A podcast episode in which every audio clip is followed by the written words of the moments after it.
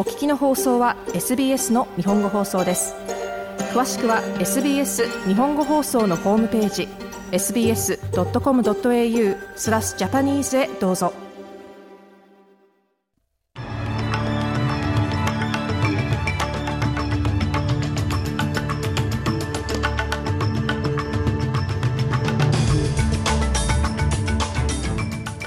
オーストラリアはメディバンクのデータブリーチに関わったロシア人のサイバー犯罪者に制裁措置を課しました。イスラエルがハマスに人質解放のための取引の一環として最長2ヶ月の停戦を提案したと報じられています。そして連邦政府は計画されているステージ3の減税案を閣議に提出する予定です。この時間にお伝えする主なニュースです。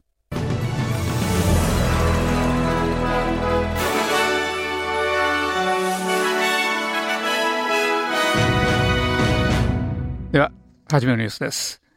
オーストラリアは2022年10月のメディバンクプライベートのネットワーク侵入に関わったロシア人の男に制裁措置を課し、初めてサイバー制裁の権限を行使しました。この攻撃でメディバンクの少なくとも970万人の顧客のデータが侵され、氏名や生年月日、電話番号などの情報がダークウェブに掲載されました。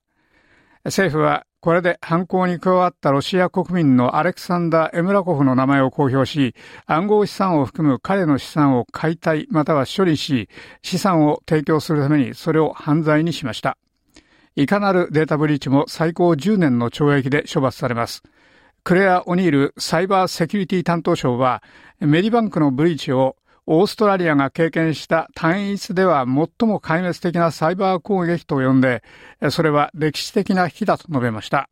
We all went through it. Literally millions of people having personal data about themselves, about their family members taken from them and cruelly placed online for others to see.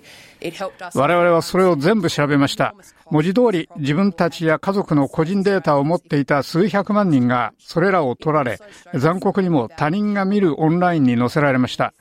それはもし我々がこのチャレンジに対して行動を強化しなければ、オーストラリア人として我々全員がこの問題の莫大なコストを負うことになるのを理解する助けになったと思います。それはまたこの問題に関して我々が処理する反対側の人々の能力についての何かを我々に見せました。これらの人々は卑怯者です。悪党です。オニールサイバーセキュリティ担当省はこのように述べました。イスラエルはカタールとエジプトの調停者を通じてハマスに多段階の取引の一環として最長2ヶ月の停戦を含む提案をしました。アメリカのメディア会社アクシオスは2つのイスラエル当局筋の話としてその取引にはガザに拘束されている残りの全ての人質の解放が含まれると報じました。これは戦争が始まって以来、イスラエルがハマスにオファーした最も長い期間の停戦ですが、戦闘を終わらせようという合意は含まれていません。イスラエル当局では、ハマスの反応を待っていると述べましたが、今後数日間で進められることについては、慎重ながら楽観していることを強調しました。彼らによると、最初の段階は60歳以上の男女と、重大な医学的な状態にある人質の解放になるだろうということです。ガザには依然130人余りの人質が拘束されています。パレスチナの外相はブリュッセルの会議で EU ヨーロッパ連合の閣僚たちにガザでの停戦を呼びかけるよう要求しました。リヤード・アル・マリキ外相はまた、その27の加盟国にイスラエルのベンジャミン・ネタニヤフ首相がパレスチナとイスラエルの二国家解決策を拒否したことを非難するよう呼びかけました。アルマリキ外相はまた、ガザでの停戦の呼びかけを繰り返しました。Every day that we, are, we show hesitancy, people are being killed, innocent people are being killed, children and, and, and women and elderly. 我々は毎日躊躇を見せています。人々は殺され続けています。罪もない人々が殺され続けています。子供たち、女性、年寄りです。これは耐えられず受け入れられません。パレスチナ人の命は本当に大切です。私たちはパレスチナの子供たちの命が本当に世界のどこか他の場所の子供たちの命以下に取り扱われているのを受け入れられません。アルマリン外相はこのように述べました。EU ヨーロッパ連合の対外政策のチーフ、ジョセフ・バレル氏は、イスラエルの二国家解決案拒否を批判し、EU の閣僚らにネタニヤフ首相と平和計画を阻止している他の者たちに制裁措置を課すことを考慮するよう呼びかけました。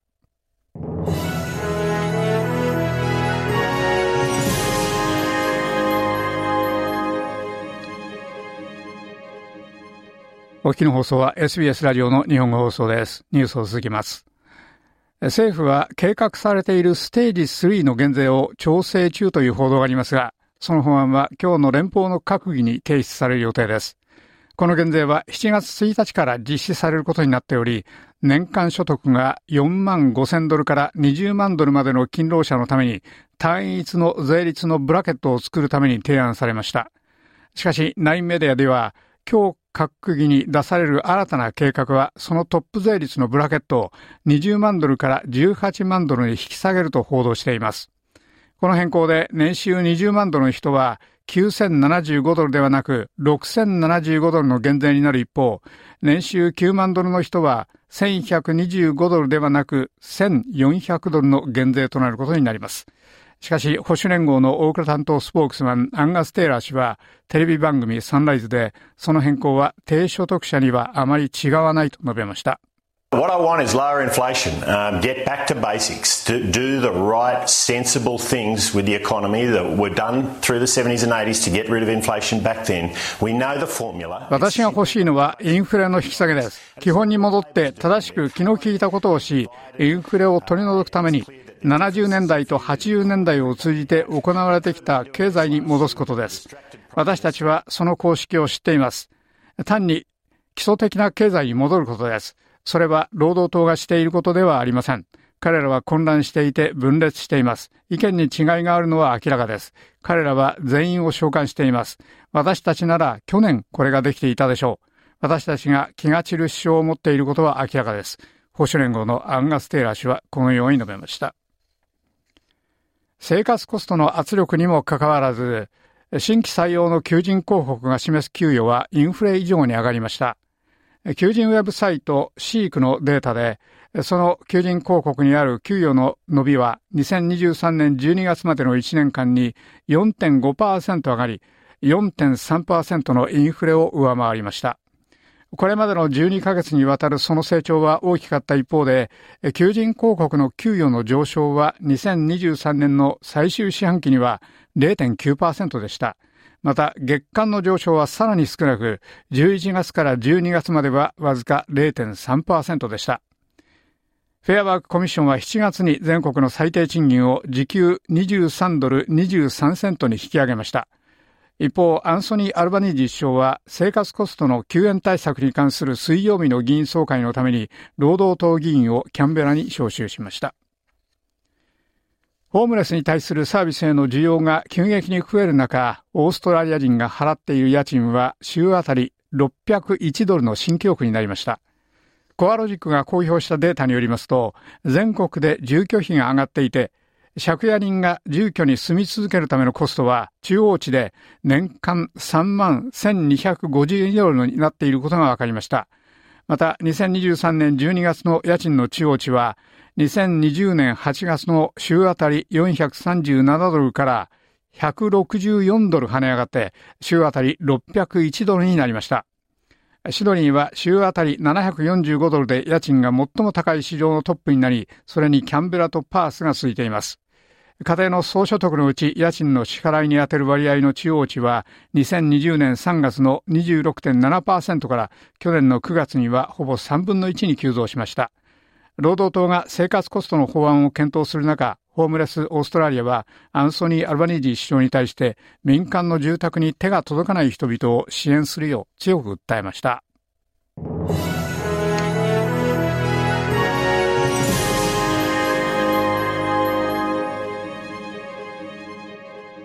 お聞きの放送は SBS ラジオの日本語放送です。ニュースについてスポーツと天気予報です。スポーツからですが、クリケットの話題で、クリケットオーストラリアはアデレードで夜間カルトバンドのシックスアウトを見るために外出した後入院したグレン・マックスウェルを調査しています。これはマックスウェルが ODI、ワンデーインターナショナルシリーズから撤退したわずか数時間後で、クリケットオーストラリアでは入院に至った状況を調査していることを確認しました。クリケットオーストラリアでは、この調査は彼が ODI チームで他の選手と交代させられたこととは関係がなく、彼はウエストインディに対する T20 シリーズには復帰するものと見ているとしています。オーストラリアのキャプテンパット・カミンズと他のチームメンバーも Six and Out のコンサートにいましたが、このバンドはブレット・リーやシェーン・リーなどの元のクリケット選手で作られたバンドです。で、おしまいに明日1月24日水曜日の天気予報です。西オーストラリアからです。パース最高気温29度で晴れでしょう。アデード最高気温は31度で晴れ時々曇りでしょう。メルボルン最高気温は33度、晴れ時々曇りでしょう。ホバート最高気温28度、朝のうちにわか雨が降る恐れがあります。キャンベラ最高気温は31度、晴れ時々曇りでしょう。シドニーは最高気温30度で晴れでしょう。ブリスベン最高気温は30度で晴れ時々曇りでしょう。そしておしまいはダーウィン最高気温は31度で雨で暴風になる恐れがあります。以上、明日1月24日水曜日の天気予報でした。